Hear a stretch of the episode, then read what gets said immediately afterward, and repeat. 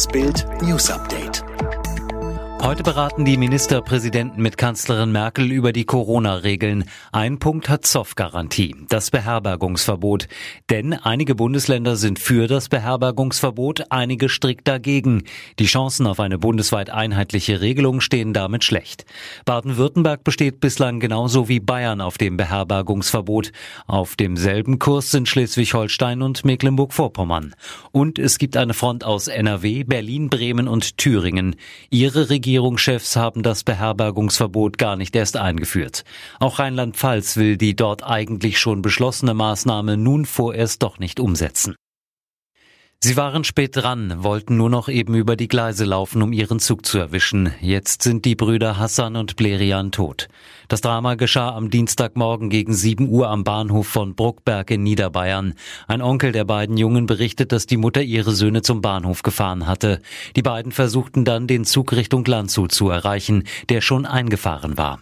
Die Brüder rannten an einer geschlossenen Schranke vorbei, dann auf die Gleise. Da raste eine Regionalbahn in Richtung München heran und erfasste Blerian und Hassan. Von wegen Digitalisierung. Die Bundesregierung hat immer noch über 900 Faxgeräte in Betrieb. Das geht aus einer Antwort des Innenministeriums auf eine Anfrage des FDP-Abgeordneten Andrew Ullmann hervor, die Bild vorliegt.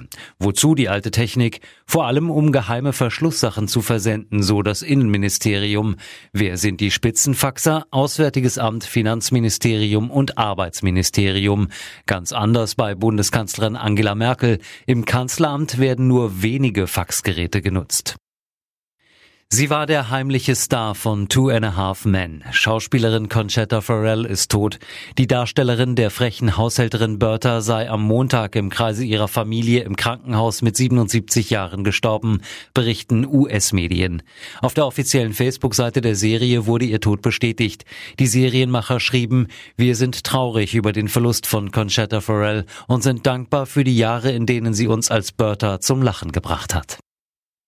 Deutschland spielt nur unentschieden gegen die Schweiz. Traumtor und Abwehrchaos. Auch das dritte Länderspiel in sieben Tagen ist am Ende eher enttäuschend. Das Chelsea-Duo Timo Werner und Kai Havertz rettete Bundestrainer Jogi Löw nach den mäßigen Spielen gegen die Türkei und die Ukraine ein 3 zu 3 gegen die Schweiz. Nur 3 zu 3, denn die Nationalelf hat ein Defensivproblem. Löw hatte sein System umgestellt, spielt hinten mit Vierer statt Dreierkette. Trotzdem ist von defensiver Stabilität nichts zu sehen.